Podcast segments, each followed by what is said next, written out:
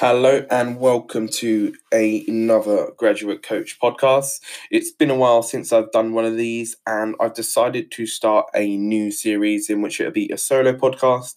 And I will be answering seven questions, uh, which will be user generated.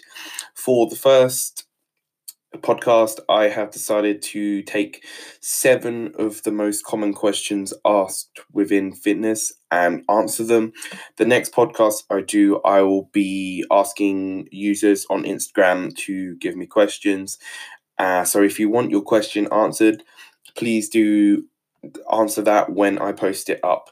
These will be going up on a Thursday and a Sunday. So there will be two solo podcasts a week and I may change it up if I get a guest on, etc. So there'll only be one solo podcast and then one with a guest, but we will see. So, without further ado, I will get straight into it. So, the first question to kick it off is how often should I work out? So, the this question is completely dependent on the individual. Like for me, it's anywhere between two to six times per week. I don't want to go above six because if you're working out every single day, you're not giving your body sufficient rest. And if you go below two, I don't think that's enough. And the literature has indicated that training just once per week is not going to be enough to produce a stimulus that's going to result in you leading to building muscle or getting stronger, getting better at certain things, getting faster on the treadmill, etc. So, anywhere in between two to six times per week is going to be sufficient, and how many times you work out will be dependent on what you do. If you purely want to do weightlifting, for example, and you can work out three times per week because that's what fits, fits your schedule, then I would do a full body split three times per week. Just focus on the big three movements. That would be a squat, a bench, and a deadlift. I would do them uh, each session and mix up the order in which you do them, just so with that first movement movement you are getting stronger within all the exercises. But again, it's completely individual as to how many times you work out per week. Do what fits your schedule and do what's sustainable for you. If you can get results at three or six times per week, but six times per week means you can't spend time with your family, spend time with your friends, and you enjoy doing that, then go for three times per week. So, moving on to the second question How do I know how much weight I should be lifting? I think again, this is going to be completely individual because every individual is going to have a certain amount of strength. I would say for the majority of exercises, you want to be lifting on an RPE 8. So RPE stands for rate of perceived exertion. What I mean by a 8 out of 10 is that there should be two reps left in the tank at the end of the set. So you've just finished your set and you want to think to yourself, I could have got two more there. You don't want to go to a 10 out of 10 aka failure on every single set just because you're going to burn yourself out super quickly. So, for the majority of work, I would say having an RPE of 8 out of 10 is going to be sufficient to produce strength gains over the long term. Third question is Are abdominal exercises effective if I want to lose extra fat around my stomach? The answer is no. Short answers no, long answers no. There is no possible way that doing a thousand crunches, even 10,000 crunches a day, is going to burn extra fat, belly fat. The only way it, you're going to help yourself to do that is by putting yourself in a calorie deficit. So, a calorie deficit is burning more on a daily basis than you're consuming. It comes down to calories in versus calories out. So your calories in will be through food and drink, and then your calories out will be through the training that you do, the cardio that you do, and any non exercise act- activity thermogenesis. What I mean by that is any walking you're doing, like taking the stairs, anything like that, just it's exercise that you're not aware of. It's just the casual pacing around the house, etc. So, in summary, for that question, no amount of crunches are going to help you build a six pack. The only thing and the only factor that will is a calorie deficit over the long term. Okay, moving on to number four. How many calories are burned while walking or jogging one mile?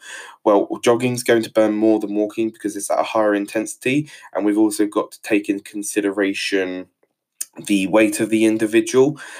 The the weight of the individual will determine how much you burn because a, high, a person who weighs more, say like 300 pounds, will definitely burn more than someone who, weighs 150 pounds. So I would say with about one mile of walking, you're going to be burning around 50 to 100 calories. So if you're 300 pounds, you might burn on the higher end. If you're on the lower end, then you're going to burn less. Jogging, you're going to burn slightly more, around 75 to 125, because it's at a higher intensity. Then moving on to the fifth question. I have been working out for a while now and I've stopped losing weight.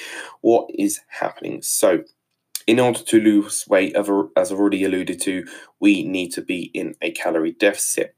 Now, being in a calorie deficit for a long time mm, will basically mean our body will adapt to the intake that we're giving it.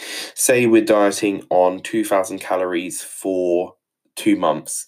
Initially, you'll be losing weight, and towards the end of that two months, it will slow. Why it slows is that the body has gotten used to the food, aka the 2000 calories that you are giving it. So you've got two options either increase the cardio that you are doing so that the weight loss restarts again, or you reduce your calorie intake further because your body's adapted and you need to push harder.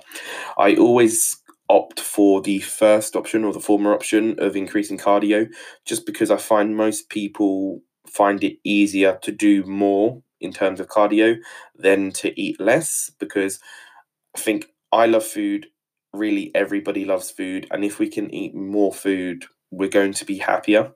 So, in a dieting phase, I think when weight loss stalls, it's easier to do more cardio than reduce weight. On to number six. How many calories does it take to burn one pound of fat? So it will roughly take a 3,500 calorie deficit over how how however long. Normally, people shoot for 500 calories per day in a deficit. So, if my maintenance calories, so the maintenance being the calories I need to eat to neither gain or lose weight, was 3,000, then if I ate with 2,500 for a week, theoretically, I should lose one pound of fat. Now, in real life, it's not so simple as that just due to a lot of things in terms of weight fluctuations like water, sodium, potassium in your body, your electrolyte balance. Like there's a lot that goes into weight lo- weight loss and the scale weight um, that you're stepping onto. So don't be disheartened if you're not losing one pound per week and you're supposed to. It's just a theory. And if you can consistently in a calorie deficit over the long term, you will eventually reach your goals in terms of how many fat, um, how many gram, how many pounds of fat you want to burn rather. And then finally, number seven, I have no time to exercise. What can I do? Find time either get up earlier or go to bed later. There's 24 hours in in a day and that's for absolutely everyone in the world.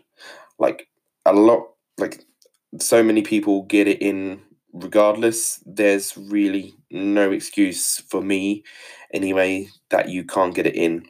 You can get up earlier, get up it doesn't have to be a two hour session of bodybuilding stuff. You can literally just do high intensity 30 minute kettlebell training. Just get in some exercise, like I would say three to five times per week or two six times if you want kind of make that progress, as I said earlier. And just get up earlier, go to bed later. It doesn't take too long. As long as you set yourself up to win in terms of having the gym on the way to work or having the kettlebells ready in the garage, etc.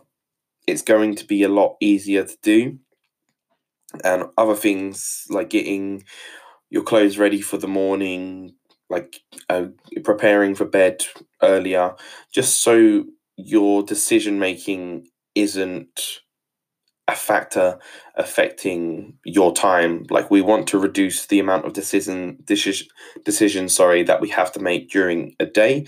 And if we cut out the amount of decisions that we have to make by already pre-planning what we're going to wear what we're going to eat what we're going to drink etc the amount of time that we we spend like debating over them normally is going to be reduced. So you're going to have more time to do things that you enjoy, you're going to have more time for the gym, etc. So that's all the questions for this week. I hope you enjoyed this first solo podcast. As I say, this will be a twice weekly thing. I will pop up a little a poll or questionnaire for people to ask me questions and then include them on a future podcast. If you would like your question answered, then please do answer back on that. As always, thank you for listening. I've been the graduate coach, aka Jake, and I look forward to speaking with you next time.